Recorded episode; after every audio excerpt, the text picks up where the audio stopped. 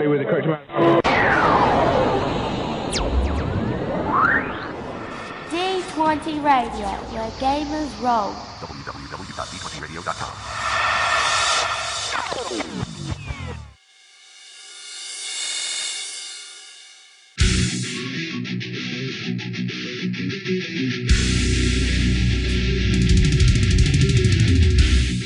Welcome to Me and Steve Talk RPGs, a podcast where me and my friend Steve try and help you get the most out of your role playing game experience.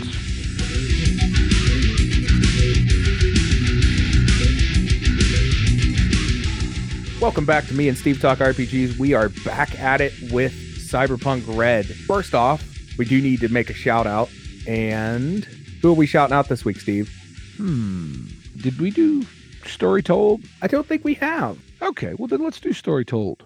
So the Story Told is it's kind of a multi RPG podcast, kind of like what we are, but they do some actual play as well. They do. Uh, I think most of their actual plays are uh, exalted, and they do tend to focus more on narrative games, which is cool. Uh, Logan, I believe, is the main host, along with Griffin. Griffin, and then Chaz is there sometimes. I think he primarily runs the actual plays, but they're a pretty cool little community. Yeah, I'm on their Discord because I'm a Discordaholic, but there's yeah, nice people. Yeah, I've I've I've listened to a few episodes of theirs and I really enjoy their style. Mhm. Good people. And with that, we're back into it. So welcome back, Gamer Nation. Let's get into net running. Oh yes, net running, the bane of anyone who ever tried to run CP 2020. Yeah, honestly, the only person that understood that was Mike Pondsmith. Like, I don't, I don't get, I don't understand. My brain is not wired good enough to understand net running in that game. I've, I've joked before when I was doing programming in college that I would get a bunch of my programming nerd friends and just that's how I was going to do net running. Just make them write code that does the thing. oh my. Yeah, 2020 it was I read it several times and while I kind of like sort of understood it, it was like it really was a big separate mini game and then add into that that your netrunner didn't have to be on site. And so it was like one of those things, well, okay, we're going to do the net running scene. Everybody else um go get pizza and go to a movie and we should be done by the time you come back. Maybe eventually. you know, the new version, I've read it a couple of times and I'm not going to claim that I fully understand it yet, but I understand the principles and there's some very good examples that make it a lot easier to grasp in red. I appreciate that. I really do. Yes. Well, and there's there's good charts and stuff to build it. And the other thing is, uh, you know, I don't know how much of it you remember whatever from 2020, but in 2020 it was very much almost like a minesweeper. In fact, I've actually various Facebook groups and whatever. I I've heard of cyberpunk GMs that did net running via calling up Minesweeper on their phone and handing it to the net runner. I remember seeing the diagrams of what it was supposed to be. And I also remember me being like, uh, uh, as I looked at it. So, how have they changed it in red? Because I didn't really get a chance to read over net. Well, you still have to jack in, so to speak, right? Right. It is still something you have to have the interface skill to do. However, it works a little different because the first thing that you have to do is you have to connect, right? Well, and they did it through the story by saying that, you know, when Rache Bartmoss blew up the net as it was, it made all the companies, everything paranoid. And so basically, most of your actual good internet stuff is all on effectively like LANs. So your netrunner now has to go, yeah, they have to be within six meters or yards of an access point. So your net runner has to go on site with you. So now your net runner isn't sitting back in wherever it is that he lives on his recliner just waiting. Well, that's nice because I think uh, from a narrative standpoint, from coming from the guy who's taking the narrative from a narrative standpoint, that's really nice because that forces that play well, not forces, but makes that player involved in the situation.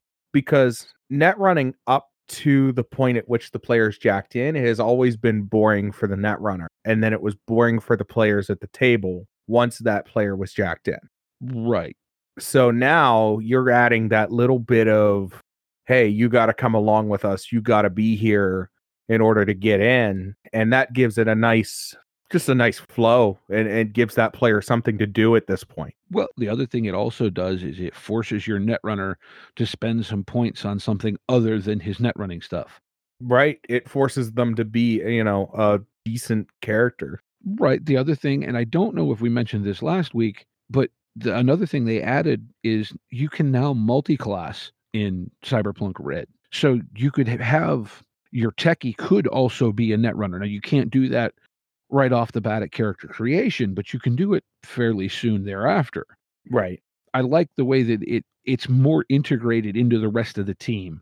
Yeah, because netrunners, if you didn't have somebody at the table that was playing a netrunner, netrunners often felt like this is probably just better to have as an NPC and just somebody that they'll hire on. That way, there's less players at the table not doing it or being bored. Exactly. Exactly. So by having them come along, it, it definitely makes it makes them more involved. It makes it less likely to be an NPC because it forces your hand as the GM to actually you would actually have to role play the situation. Yeah, yeah, exactly. And so what what they've kind of done now is the way that that jacking in works as opposed to in 2020 where you you so to speak kind of went into the matrix if you will in red you put on your we'll call them VR goggles but they aren't like full VR they allow you to see like a net overlay. Now you still can go in the old way but if you do you're completely unaware of the meat world while you're doing this. Whereas if you have the goggles the way I'm I've read it and what I understand it is it's kind of like a combination cross between an elevator shaft and you know how they had did the um the the one that I remember it in is the Agents of Shield TV series where they had the holographic computer things where you know the thing pops up and they're clicking and swiping and stuff. You know what I'm talking about? Yeah. Cross that with like an elevator shaft to get deeper into the network. So it almost sounds like, and I'm just going to say this, it almost sounds like they took the visuals or the idea for net running in the visual representation from the movie Hackers. In the movie Hackers, the data was essentially like these large towers where you would go in and access things. It's it's a really if you look up hacking in hackers, you know, when they're hacking the Gibson, if you look that up, you'll see sort of a a visual representation of what that is and it as you were describing that i'm like okay so yeah that sort of seems like an inverse of what they did in hackers because in hackers it was like these large column towers rather than it being an elevator shaft okay well think of it i believe i've seen hackers but it's been years but think of it as you jack in on the ground level and then you go they talk about going down but yeah, i mean if you wanted to flip it you could either you know go up or down but yeah, the way it works now, like, okay, you have to get to within six yards or meters, whichever you want to use, of the access point, and then you have to go in. Well, once you go in, then you get to use your interface abilities. And you know, those use your net actions. Now, let's say you're in, but someone comes around the corner on your net runner. He can, instead of taking a net action, can elect to take a meat action and just shoot at the guy. Nice. Depending on what's going on in the net, you know, like that doesn't pause the net, depending on the black ice or the hostile programs or another net runner that's messing with them.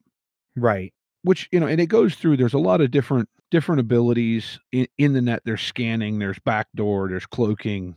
Um, you can attempt to control things, you can identify things you can try and and reveal somewhat of like a data map to the thing and it goes through and it tells you what roles to make appropriately and then once you have gotten to now this again this is calling it the lowest level of the net architecture or the elevator shaft and they do actually give it the example as an elevator shaft in the book once you get all the way to the bottom then you can implant a virus to do various things.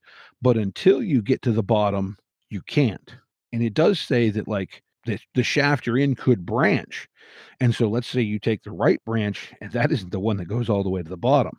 So then you'd have to come back up go back down. Yeah so i mean it, it goes through and then um You have to be at the bottom to zap as well. Mm, No, zapping is Zapping is fighting an enemy net a net runner or program, right? Right. But you don't have to get to the bottom for that, I don't believe. Okay.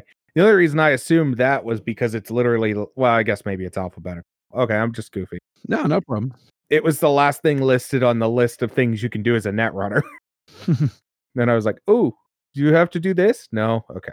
But yeah, like it's lined out in a much more logical, and I think part of what they've done is because they made it into, so to speak, an elevator shaft, it's now more of a two dimensional thing as opposed to three dimensional, which is where, like, to a certain point, you know, it, it's a path now where it was this big open thing where you could go over here or over there and you could go around something, you know, we're now the, the path goes this way and whatever's in the way is in the way which also to me at least uh, makes sense. If you're designing the net architecture from a defensive perspective why the hell would you want to design something where someone could just walk around your nasty little trap? That that does make sense. I do like the the practical change of them make I, again, I know we talked about this already, but them making it to where you have to be be on site to get in at it. That makes sense because that is a lot of networking's changed a lot and it, makes sense in world why they would do that, especially as as you talked about Bartmoss had changed had blown up the net. Not just that, there's been a lot of changes as far as after coming out of the fourth corporate war there's been a lot of a lot of security and how things are done okay yeah it it's still a mini game there's no way around that it is and it it kind of has to be if you want it at the kind of technical level that cyberpunk has always operated at right but I think this version of it is easier to understand and it is much much more defined. and there's nothing wrong with a mini game sometimes Yeah. and i think that's it's not a bad thing it, it was just such a daunting task in 2020 that the ability to do it in, in red and it actually making sense and being fairly clear at what you're doing that's pretty nice Yeah. Well, but like when you get to like page 209, a step-by-step creation process for building a net architecture for your players to go through. right and i did see that that was specifically written for the gm Yeah, where like I know there was a bit in 2020 for that, but it was more like, yeah, here's a take a piece of grid paper and just put some stuff on it. pretty much Where this is is much more much more defined yes, it's it's linear. It just seems like, you know, I don't think I'm by any stretch dumb, but the net running in 2020 was very hard to grasp and based on what I've seen, be it on Facebook groups or or other internet chat, I'm not the only one who had trouble with it. You know, like you said, you know, it's pretty confident the only person who really really understood it was Mike Pondsmith and that's cuz he wrote it. Yeah. And honestly, I mean, there, I'm sure there's people out there that get the net running. I'm sure that it made sense to you, but I know that the general consensus with 2020 was the net running. Just throw it away. I will say though, what I did grasp reading through this is that net running is dangerous. Oh, it should be. Very dangerous. I appreciate that. That's nice. You know, it's not easy. It's it's going to be hard and it's going to be it's it's real easy to get foobarred in the net. Good. And black ice has become way more prevalent. And that kind of thing in 2020 was sort of having to be house rule. And now it's just sort of like, yeah, this exists. Deal with it. Yeah. And I think, you know, again, the one thing I will say, if you will, to defend the net running in 2020 was that that was written in the late 80s. The internet, Yeah. as we, okay, in 1989, I would have been 13. You know, we were still using a, a oh, what the heck was the, the Texas Instrument computer that had the like Atari cartridge and hooked up to a regular TV. That was the computers we had at my school. I think we had an Apple II GS at home which at the time was pretty darn high end. And the internet as we know it now just wasn't. So, you know, he was, so to speak, he had to not only make up what to do, but he had to make up the how as well. Right. Oh, and I understand completely. I'm not I rag on the net running for 2020 because it was confusing, but I'm not saying I'm not I'm not by any stretch just upset or angry about how the network running was. It's just sort of a, a general statement of nobody gets the net running in 2020. Yeah.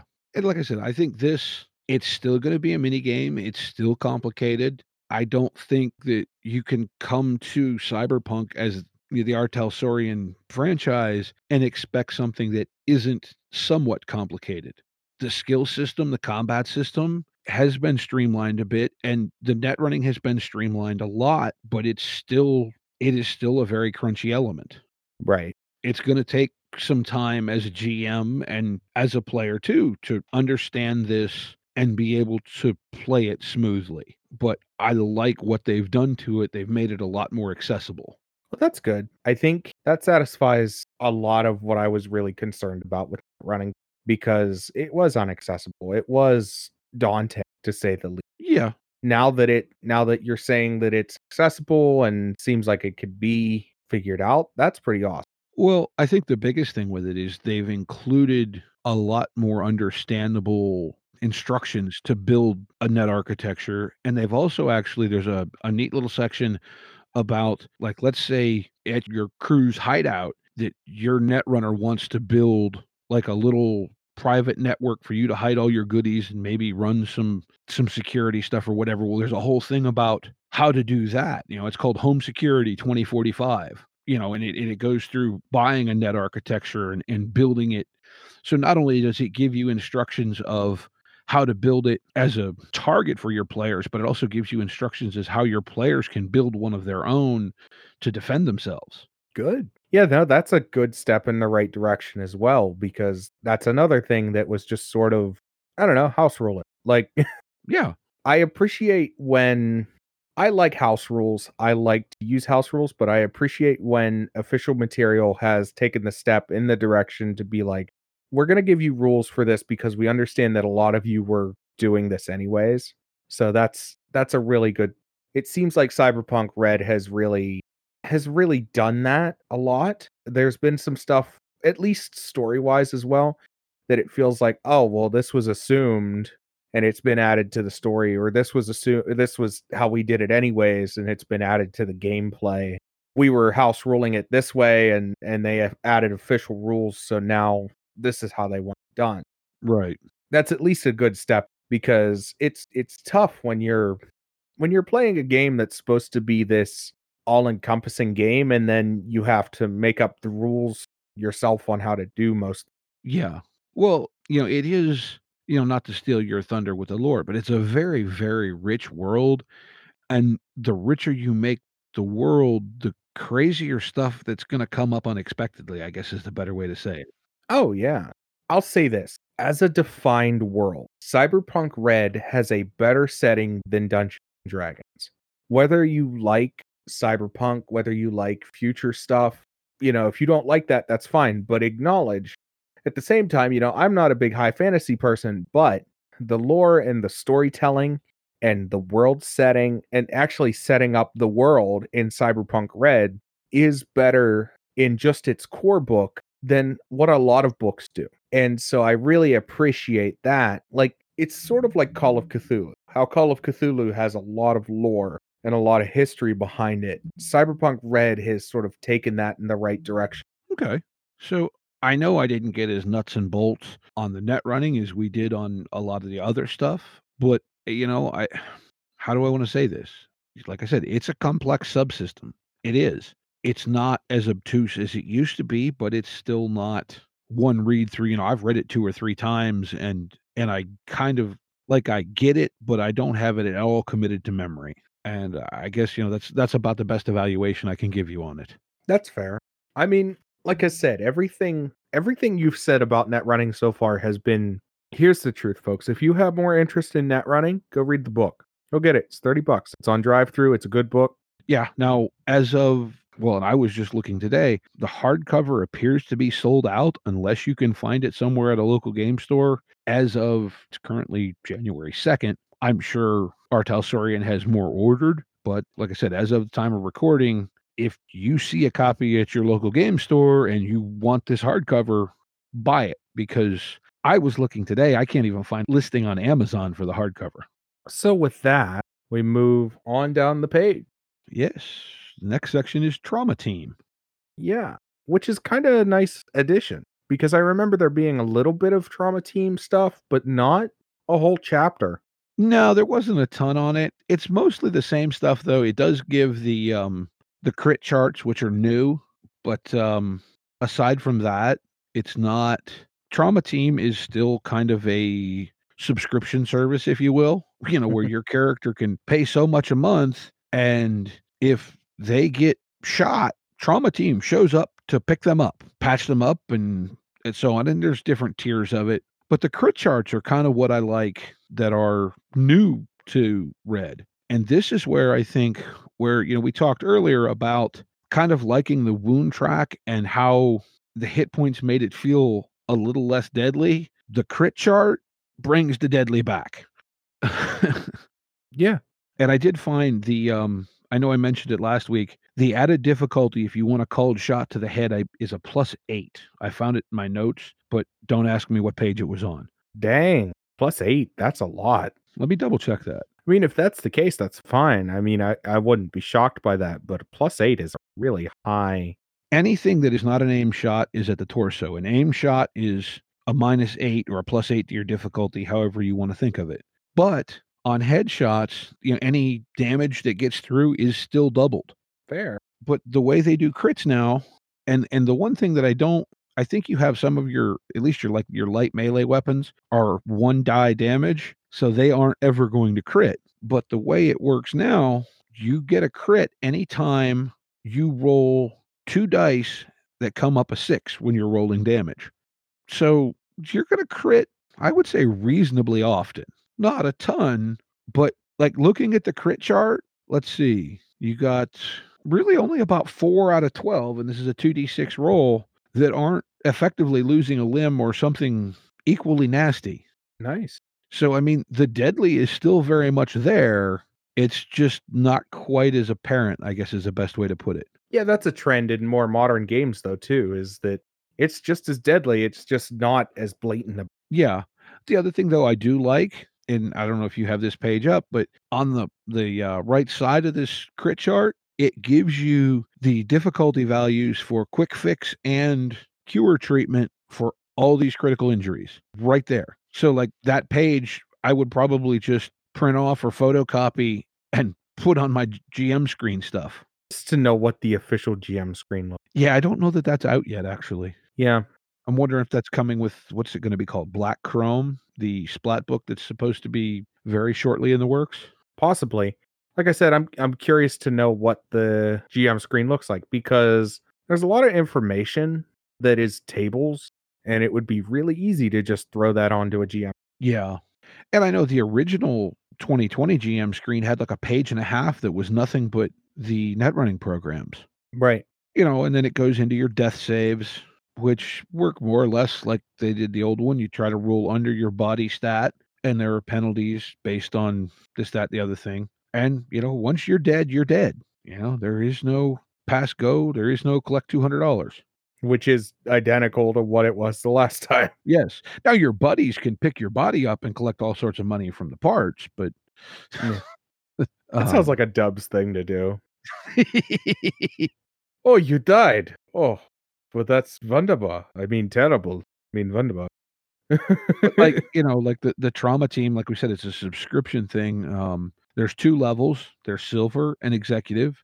Silver is going to cost you 500 bucks a month. Executive is going to cost you a thousand. Payoffs again. Look, if you're going to buy the game, you know, we're not going to read it out here. We don't need anyone screaming at us for that. And then the other thing that I do like this too, it gives you a example trauma team, you know, the the crew that shows up in the aerial vehicle to come pick up your body or whatever. It breaks them out in usable NPC stats. Again, just small chart, half page chart in the book. So you don't have to, as a GM, you don't have to have that made up and then spend five minutes finding, figuring out where the page that you wrote that all on is in your notes. yeah, that's welcome to why I like charts. Because as a GM, you don't have to have that all written out and then try and find it in your notes. No, you just go to the page in the book. You write down the page number and go chart here. Yep. So coming out of trauma team, unless you have more to talk about, Not really. I mean, there's some stuff about the different, you know, drugs that are on the street, but again, that stuff it was in the original. It's still here. Has some stuff about the therapy and humanity loss, but that's detail stuff that I don't think we need to cover. Not necessary. And I'm, I'm sure, I'm almost certain that you'll hear more cyberpunk from us. in one form or another. Right. So coming out of Trauma Team, that is the last of the uh of the character stuff. Yeah, that's the last of the real mechanical bits, other than I think there's some economic stuff later in the book. So we're coming into Welcome to the Dark Future, which is probably one of the best chapters in a role-playing game book I think I've ever seen.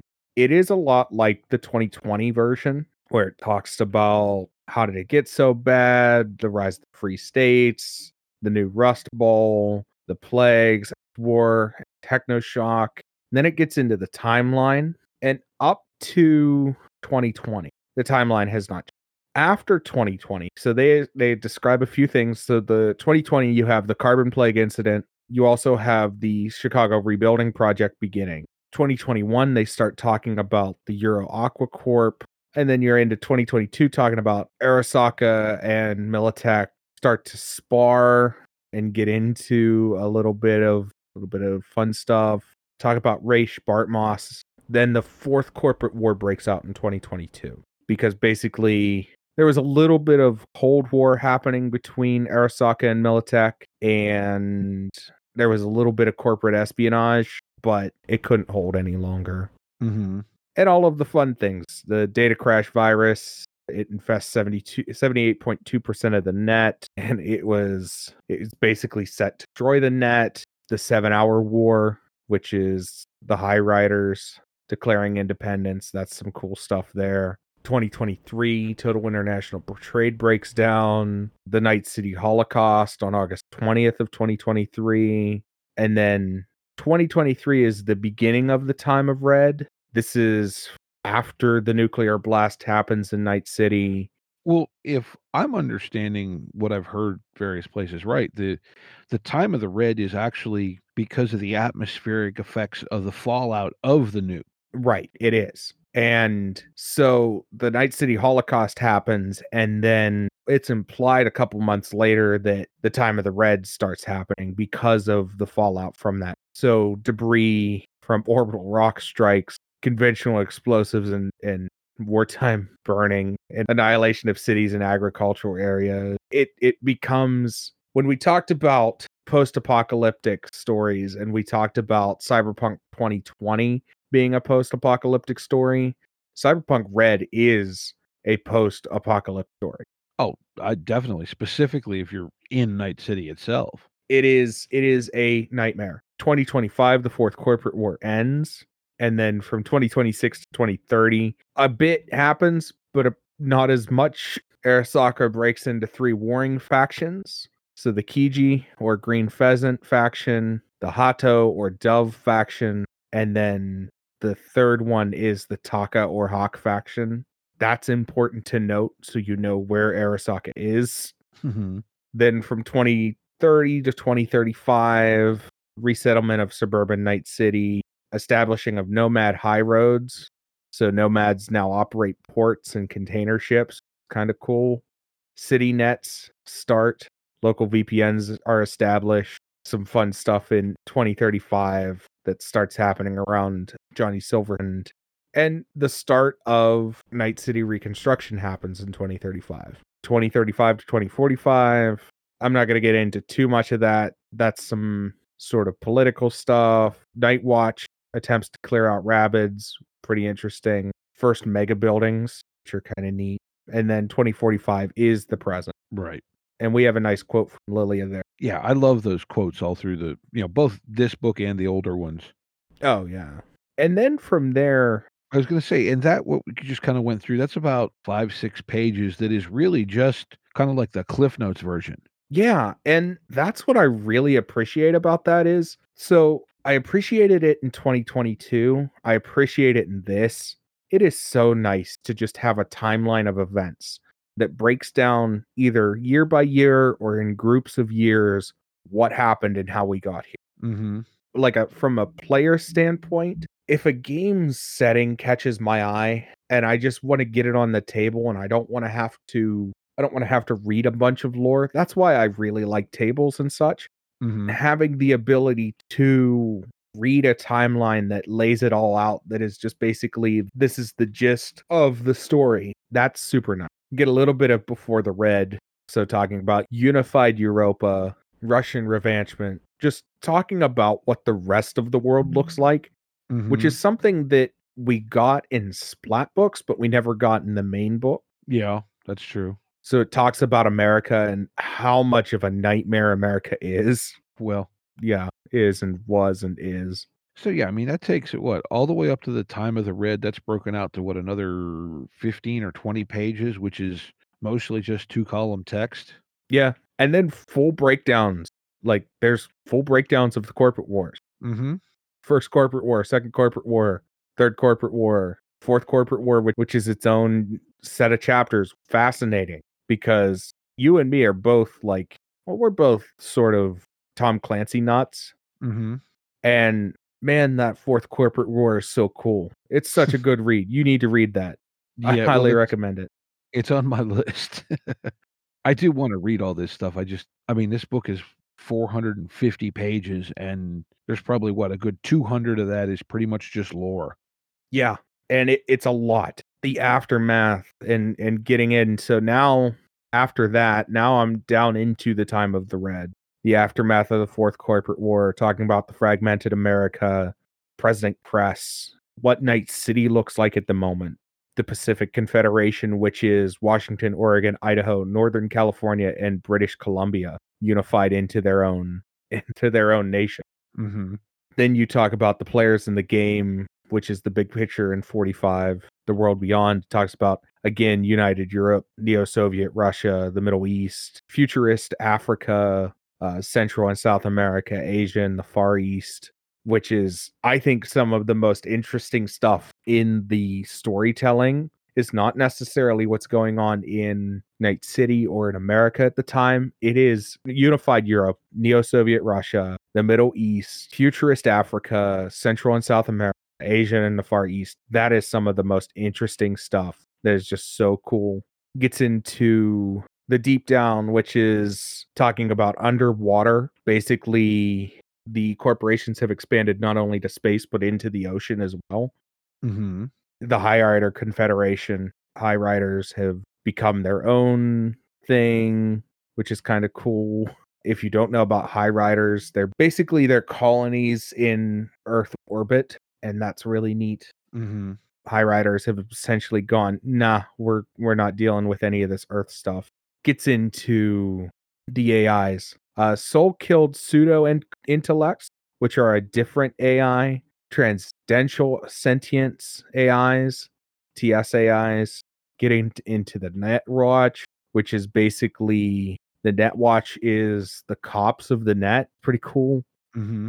talking about the new corporations, talking about how the new corporations are all about teamwork, which is weird. Well, I was going to say this. This feels like a world you really can immerse yourself in. Oh, it's so immersive. And then after all of that, and after getting into power shifts, all of that, then you get full breakdowns on the corporation. Arasaka, Biotechnica, Continental Brands. Like, Yeah, i i- it's more than just oh, okay, this is the company that does this. Here's a name. Now it gives you some about half a page a piece, probably. they're a solid full page. Okay, yeah, because stuff like Militech has half a page of information on background and then gets into more background and then the face of Militech. yeah, So it it's a solid page. Like it's not just half a page, it's a solid page of information background. So like Petrochem has background and then the face and it gets into the faces of these companies, Rocklin Augments, SovOil, which is just it's just so there's so much here. There's your trauma team if you wanted more information about them. Ziggurat talking about them. It gives this world such depth and such life that it is ridiculous. yeah. For it being its own Cyberpunk has a lot of inspiration from other things, you know, Gibson novels, Philip K. Dick, you know, a little bit of 1984. And it has its own identity, but it has all of these outside influences. They have really taken steps to make Cyberpunk Red its own distinct entity when it comes to the story of this game. They really have. It is absolutely astounding. You know, you're getting more into wel- Welcome to Night City, the Morro Bay Massacre. Can we stop for just a quick second? Yeah. The art piece on Welcome to Night City. Oh, yeah. It looks like a New York alley street from like Daredevil or Punisher mixed with Hong Kong. It is so cool. Yeah. That's gorgeous. It's absolutely gorgeous. And I'm not going to try and pronounce the artist's name because I'll butcher it. Oh, yeah. No, me neither. but it's a really cool piece. Oh, it's it's absolutely gorgeous. And it's dark and gritty and dirty and neon. It is everything cyberpunk. Oh, it's so good. Yeah. And that is worth noting, folks, is that this is not a bright and shiny cyberpunk. Oh no. This is not um, you know, Well, there this- is. Let me say this. If you want a bright and shiny cyberpunk, there is places you can go with that Yes. because this game definitely allows you to take that in that direction because there are there are locations outside of let's say the immediate uh, setting of cyberpunk which is usually night city there are locations outside of night city that are well maintained Yeah. I, I guess maybe a better way to say it is cyberpunk, the R. Talsorian IP cyberpunk, is not intended to be a heroic you're you're screwed and you're fighting for everything and the best you can hope for is that you get next week covered in a lot of cases. It's it's not really set up for you to be able to fix things. No, the the game itself is not meant to be I don't mean to say it this way, but the game itself is not meant to be your character is not going to change the world. Right. I mean, you can play that way and there are things you could do like Johnny Silverhand is supposed to be like the self-insert character and how all of that happens with Never Fade Away and then the sequel to that and how Night City falls and and that all happens. That is sort of proof that you can tell a story with characters that are that are inserted into this world that is consequential to the world but it's it's just a really it excels when it's local and not trying to save the world Yeah, I I don't think the game was written with the intention of happy endings, so to speak. no i can understand but there's a lot of games that aren't written with the intention of happy endings That's true too. And I I don't mean that as a bad thing. I'm just saying that if that's what you want out of gaming, it might not be the cyberpunk for you because that's not what it's designed for. No, and there are other mm-hmm. games out there that are cyberpunk with happy ending. I mean, Shadowrun, it, I, I haven't, I don't have a lot of information on it, but it's my understanding that the world of Shadowrun isn't, it's bleak, but it's not this bleak. Not quite, no. There'll be more on that shortly. Yeah, and and granted, I need to get my hands on Fragged Cyberpunk, but I would imagine, based off the little bit I've read about it, it's bleak, but not this bleak. Yeah. Well, it is the canonical prequel to Fragged Empire. So stuff is going down and this is how it went down, so to speak. Right. But even then, I don't know. I just I from what I'm reading of it, I get the feeling that it's not stuff is going down and this is how it's going down, but it's not going down like Cyberpunk Mm-hmm. because Cyberpunk is the worst possible future. Yeah, and and and look, you know, Mike has said that in numerous interviews that look, you know, this isn't this isn't what he thinks the world should become. It's a path that he didn't see. What's the right word? That far fetched. Right. And it's not coming off the year we just had. And it's going to say a little bit to it. The story of 2020, man, that some things were different, but there's not a lot that was different. Like, But there's what thirty pages or so of Night City information. Yeah, there's 30 ish plus pages of Night City information. You know, and there's maps and few charts, but there's just a lot of really solid info. It's a it's a well created world, a well created playground to play in. I just want to say talking about art, uh, I'm on I'm on page 294, and there are some construction robots, and every time I see the construction robots, I love it. yeah, those are kind of neat. They're so cool. Yeah, it just they've shown up on other pages, but I love the construction robots. And the art is just so good because I could talk about the story, and the story is phenomenal. It is hands down amazing story. But the art is just so evocative and it shows you both sides of the coin.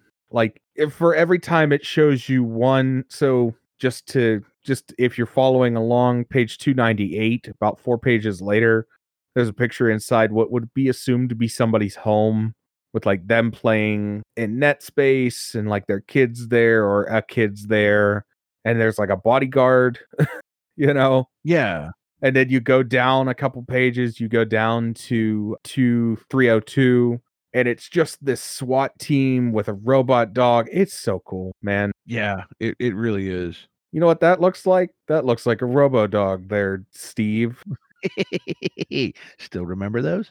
yeah i remember him playing with that dog trying to get it to do what he wanted You know, and then you have some stuff too, like the one the next page down yeah is very kind of like Blade Runnery. yeah and it's it's you know just a city shot Yeah, they aren't all big art pieces, but no not all of them are huge but they're all very tone setting yeah. And then we get into some really cool stuff. Just to skip ahead of a few things, get into some named characters. So it's listed as people of Night City, Mhm. power players players in Night City, some medias, some execs, some fixers, techs, and and the like. Basically, as a GM, these are characters that have full fledged backstories that you can steal and use as NPCs Mhm. Which is super useful. Sometimes that can be a pain. Mhm. You know what I mean? yeah, you've got all the gangs. All the gangs, the gangs are really neat. Gangs just the gangs are so cool. And then you have the breakdown of like combat zones and the map of Night City. Mm-hmm. Oh, that's a good one. I like Yeah. that map. Key places in and around Night City. This is a great one. And this is stuff that you don't realize you want until it's presented to you. Yeah, and uh, you know, part of it, I guess, for me, I've always been one more to take take the mechanics of the system and and kind of do my own spin on the world. But I mean, if if you want to take the time to learn it, there's so much here. And I'll say this I'm the same way, but this published world is so good that I'm tempted to actually run a game using a lot of this information Mm-hmm.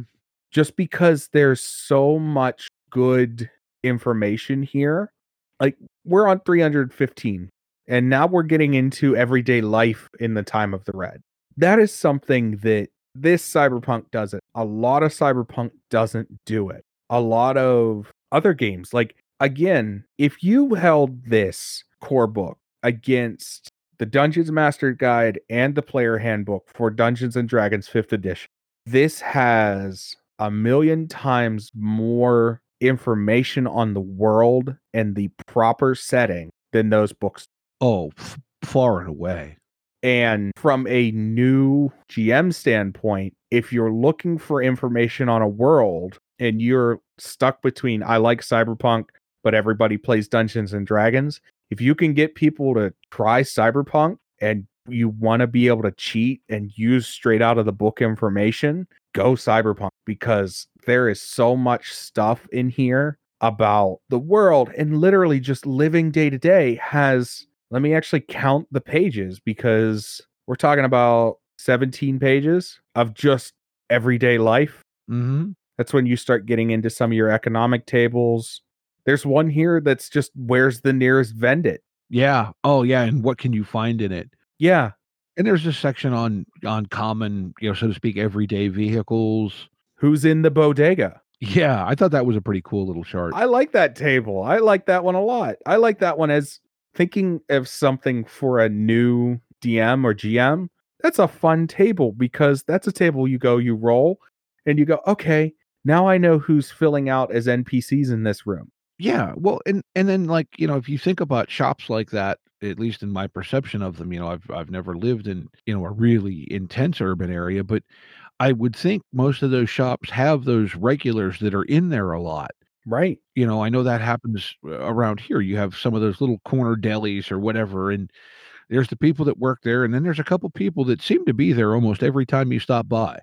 Right, exactly. And then you start getting into literally the street economy, which is so oh man.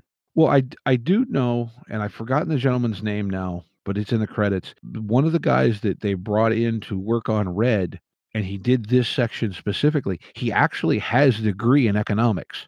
Good. I'm glad. You know, which yes, it is going to be a little more crunchy and simulationist, but it also is done with an eye to again to be functional in game terms and not just this costs this, that costs that. You know, there's it's set up to be a, a functional economy for more than just the players.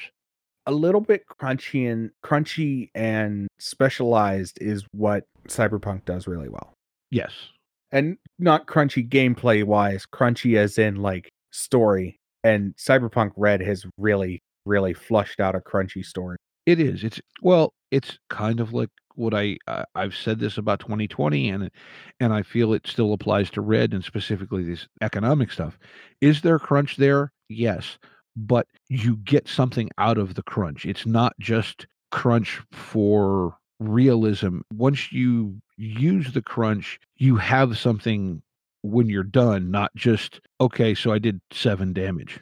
And you don't feel it a lot of the time. Yeah. And I think that's one of the big things with this is that you don't feel it. And then towards the bottom of the economic stuff, you get into what you can purchase. And that is, I hope they put out Chromebook. I really do. the reports I heard is there is a Chromebook that should be out fairly soon. I believe it's supposed to be called Black Chrome or something like that.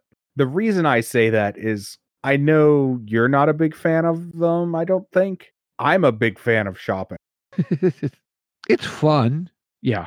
I, I like it, but sometimes I don't. I understand. Kind of like Travis on Critical Role. yeah. No, I just when I'm playing dress up with my cyberpunk doll, I like to be able to go and shop in those Chromebooks. And this is really this is really hitting that there's a lot of shopping in this book as well. But it's done without, it's not, there's 9,000 pistols. No, everything's a little bit different. Yeah, but it doesn't, it doesn't feel, it, it it's like, here's the different pistols you can get, but in gameplay terms, they aren't different. So you can flavor it however you want, but it doesn't require you keeping track of 8,000 little things. Yeah, we've we've talked about that a little bit. I like it. I I like it and I don't. It is what it is. Then we get into housing, all of the fun stuff.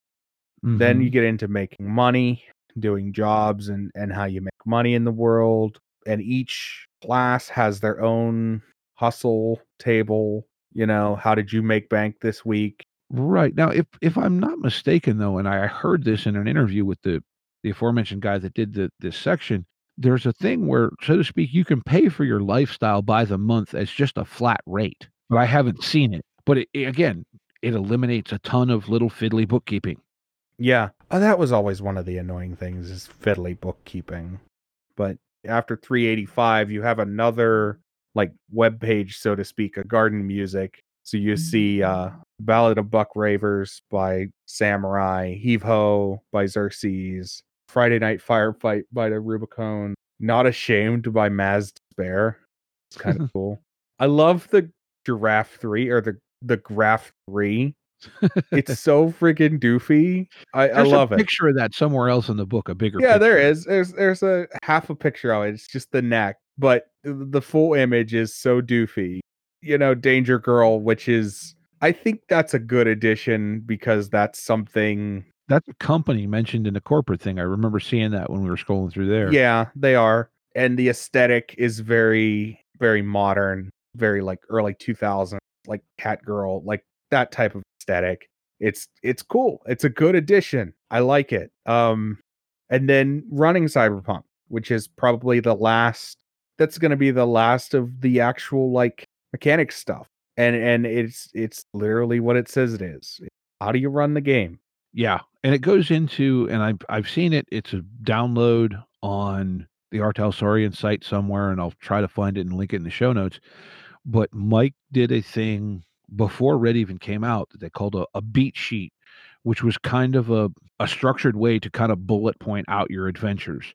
And it goes into it in more detail here. I noticed I didn't again I didn't read all the way through it, but it's it's a very useful tool for running this game, but you could obviously quite easily adapt it to running any other game. Yeah, and once you get through that and running Cyberpunk, once you get through that, then it gets into playstyle based improvement. Mm-hmm. How you can run with players improving and what you can do and IP and Feels a lot more defined than the charts from 2020 because those were awkward. and then page 412 bodyguard pre-statted dude grab him and go Yep. booster ganger pre-statted grab him and go road ganger ready to go security operate operate ready to go like just There's about a dozen of them, I think. yeah something that we could have really used for cyberpunk 2020 which was pre-statted bad guys Yeah, You and? I mean, Cyberpunk 2020 had the thing for making them up quick, but that didn't help you if you didn't think ahead to make them up quick. No. And the ability to just, oh, I need a cyber psycho here. Boom. There's your stats. Yep. Like, and then you get into encounters and talking about encounters, that stuff. Page 418. Man, I love that art. I, I- Yeah, I was just looking at that one. it's just this cool, like, military vehicles driving through mud and Yeah. moron running cyberpunk. Well, that looks like there's what about 70 pages of that? Yeah. There's my graphy. yep. He's so doofy. They're massive. They're just these big dumb goofs. I love them. And then on page 426, you have your Night City Today news. Yeah, your scream sheets like uh, yeah. like we're in the back of the original. Yeah. Talks about a little bit of little bit of what's going on and fun stuff with that. Yeah. And that's a nice addition. And then there is a sample adventure. Yeah. And that's a pretty good adventure. Yeah, see it's got a it's got a net architecture already built. A couple of them actually. That looks like a fairly short adventure, but then there's looks like another fiction piece basically. Yeah, it is. It's another it's it's another fiction piece. We'll say it's on par with Never Fade Away. Yeah, that's what it looks like. just a nice I I, I do want to shout out though the Sanrio, the the little pistol that they advertise in the middle of that, the Sanrio Hello Cutie. Oh yeah, that is pretty it's good. it's it's a it's a joke because the company that owns the company that owns Hello Kitty is named Sanrio. Ah, okay. And so Sanrio Hello Kitty er, Hello Cutie is is like yeah, that's a fun little cutest pistol on the market. So adorable, doubly pink. Like Yeah. that's great. Uh, that's just a good one. Yeah, Black Dog, which is the story at the end here, and it's like I said, it's on par with Never Fade Away. Definitely looking forward to further adventures with those characters because that is a fun group of characters. Yeah, it does look look interesting. I gotta sit down and read that, which hopefully I'll get a hardcover this soon because I I do find this PDF very useful, but they're still not as fun to, to read as No. And I, I appreciate, I will say this in the sidebars of this, it breaks down the characters. So, like Kepler and Numo, it breaks down characters like Damien and, and all of the characters in this story, gives you a little bit of background on them. And one of my new favorite characters, which is Lilia. the Rocker Girl. Yeah, I really dig that. I dig her aesthetic. I dig the character itself. I love the the oh I forget what those are called, but the the the guitar keyboard thing. The keytar, yeah. yes, okay, yeah. Like I they're just so very like 80s, early 90s. yeah, I dig that aesthetic.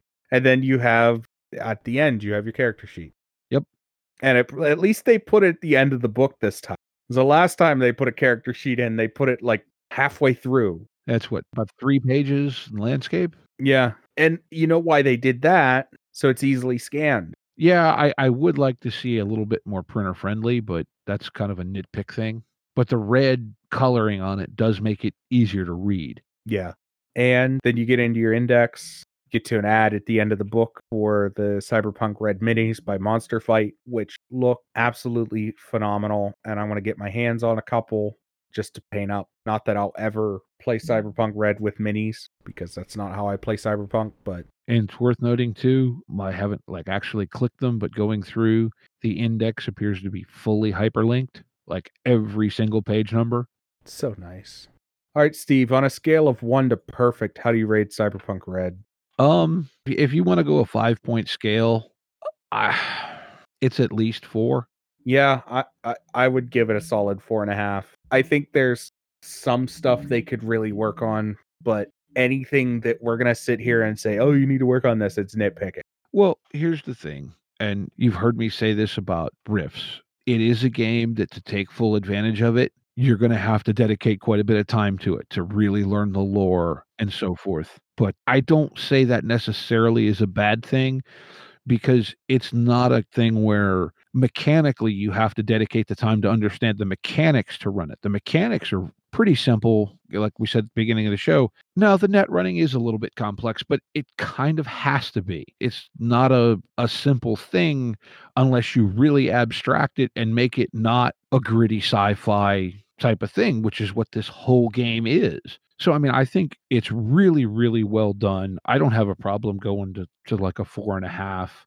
There are things that could be done better from certain ways, like the layout in the book could be more impactful, but if you do it to make it more impactful, you start losing some of the utility in that it's actually a very easy to read book. So like it's I think they do a good job of making a game that is useful and evocative but not straying too much to either side. You know, like they they Right. stay right on the line pretty well. And I, I really feel that the book is very utilitarian and super, super useful. That was one of the things that sort of shocked me when I opened it because 2020, not that 2020 isn't very useful or utilitarian, this book is very much more words and art are separate. Yeah. And I think that's where like my initial reaction when I just kind of scrolled through the PDF was I was a little bit eh. But I think having gone through it and read it and, and thinking about it from the perspective of using it, especially even just using the PDF, I like what they did. Yeah, I do too. I like how useful that book is and thinking about not just reading it to read it, but reading it to use it at some point. I would have given any other game a little bit of a hard time if they would have presented me a book like that had it not. So, you present me a book like that and it doesn't provide me with as much useful information per page as this book does, and I will give you a hard time but this book utilizes its layout and its its design in such a way that it gives you just information and information and information and information and it just does not relent Well, but I think it does a good job of being dense without feeling dense. yeah it does make it digestible but you know i will warn you ahead of time anybody who's going to pick this book up don't expect to read it like you could probably read it in a weekend but don't expect to read it in a weekend and be able to completely understand it it's going to take some time you're going to have to focus on the areas that you know you're going to have to read it focus on stuff take notes it's it's a serious book Yeah. is not one to not one to play with. Like Mörk Borg is a book that you could read and play in five minutes. This book is not. And Cyberpunk has never been a game that you grab off the shelf and just throw it down on a table and, and go, all right, I'm going to read this and then we're going to play later. Well, I think the, the basic mechanics of the game are quite easy to grasp, but to take advantage of everything that they've given you, you've got to work a little bit to get it. I agree completely. But again, I really feel that a lot of the things that we're talking about are net positives. You know, again, that's why I gave it a four and a half. If you want to give it a four and a half or a four, whatever you're giving it. But Yeah, 4.35. yeah, I mean, if you if you want to be contrary, that's But I, I don't say that is a bad thing. But you know what I mean? you got to think we're rating this out of five. Yeah. You're literally giving it. It's not perfect, and there's not going to be a game that is. But No. this one is very, very, very close to being as perfect as you can get. It really is. Yeah. It does everything well. Yes, would it be nicer if the net running was a little easier to understand? Well, yes, but it's a whole lot better than the old version. And I like the updating of the game as a whole in the new edition. Yeah, and the changes were welcome. Nothing that they changed was absolutely unwelcome. Yeah. There's hit points now. And and that's where I think on the surface you see the hit points and you go, oh, it's not as deadly.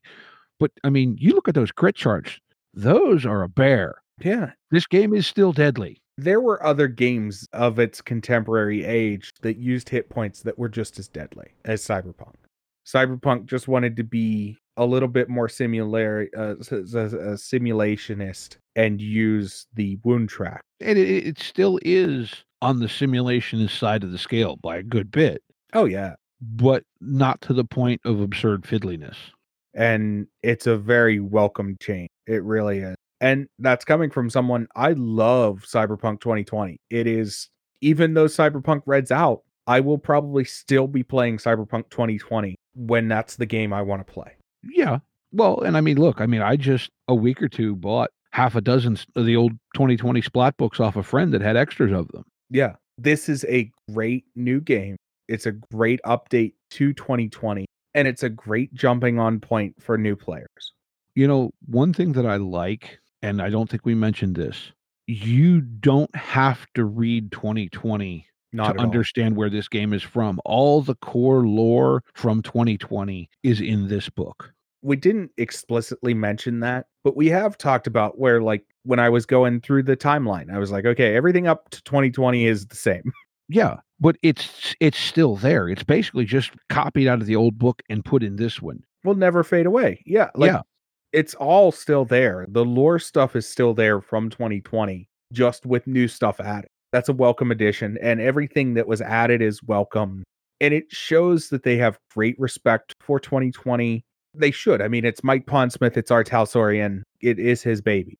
Mhm. but the fact of the matter is is that they do have a lot of respect for 2020 and that was one of the things that I'll be honest reading that jumpstart kit I was worried I was like I think they missed the forest through the trees and now reading the actual book and going through this book with you sort of page by page and and going over it it is a great version of that game and will get table play for me oh, definitely. you know, just because I'm saying I'll still play 2020 does not mean that I'm saying red is bad by any stretch.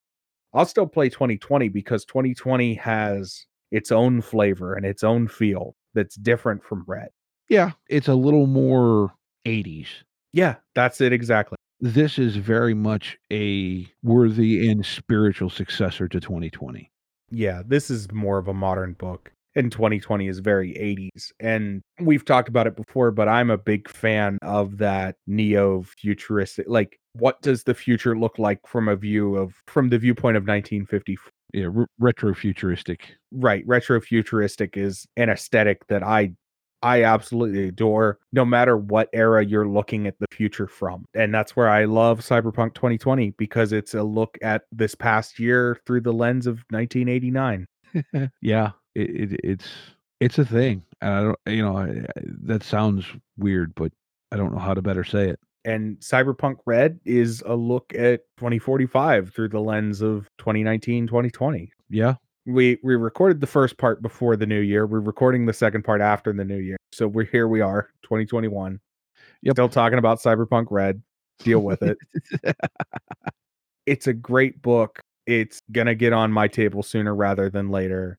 If i have to find all new players i will find people that will play this game straight up hey, I'm down. so we didn't do it last week because we did cyberpunk straight up do you want to do a game of the week Game of the week. Game of the week.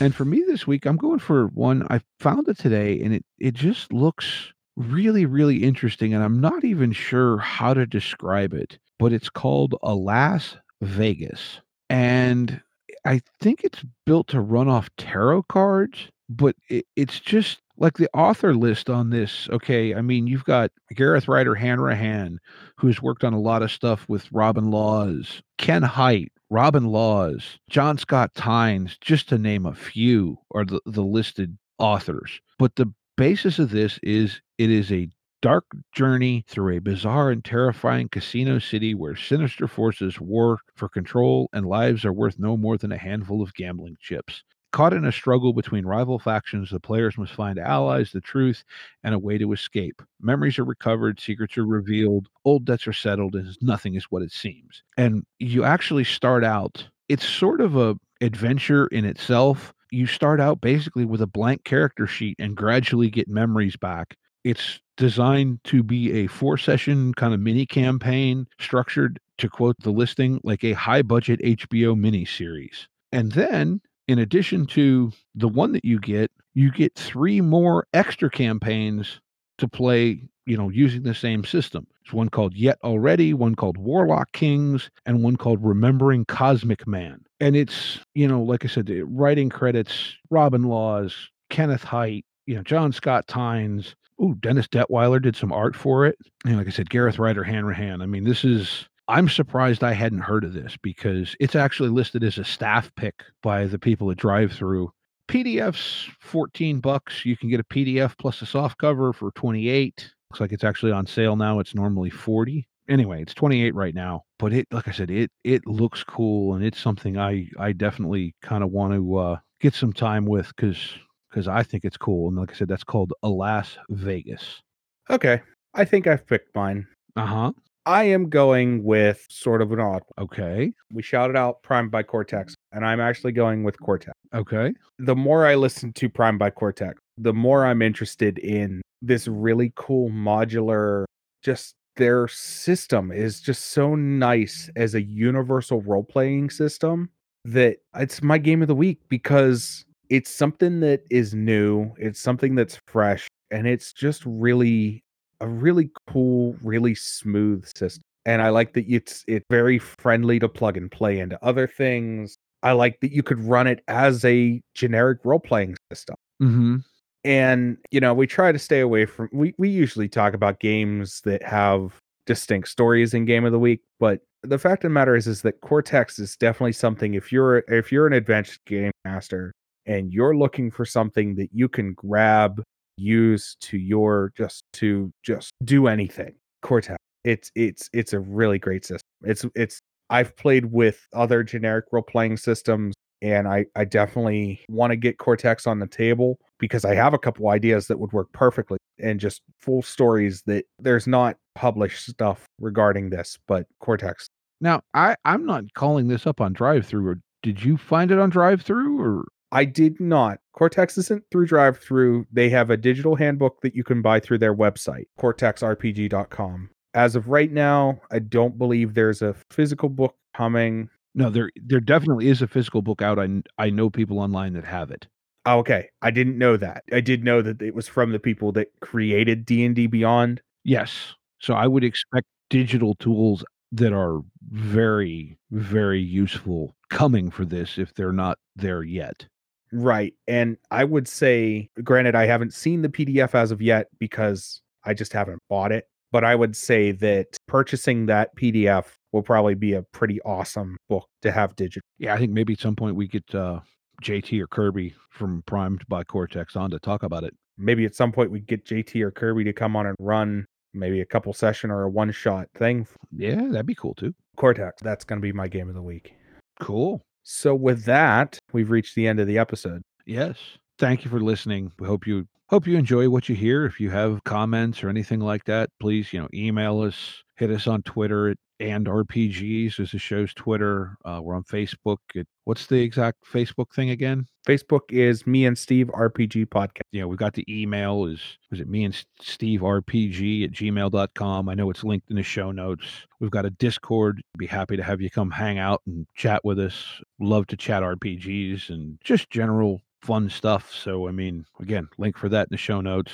Yeah, and, and, I'll say it. We do try, maybe not successfully sometimes, but we do try to have one shots happening on the one shots happening on the on the uh the Discord server. Yeah, that's it.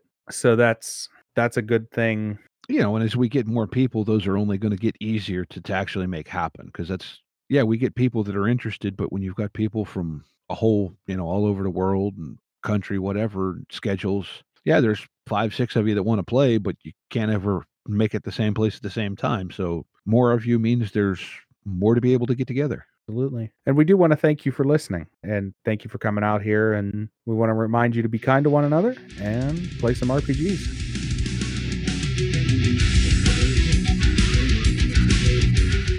Intro and outro music by the band 12 Noon. You can email us at me and Steve RPG at gmail.com. You can also find us at facebook.com slash me and Steve RPG. Thank you and be kind to each other.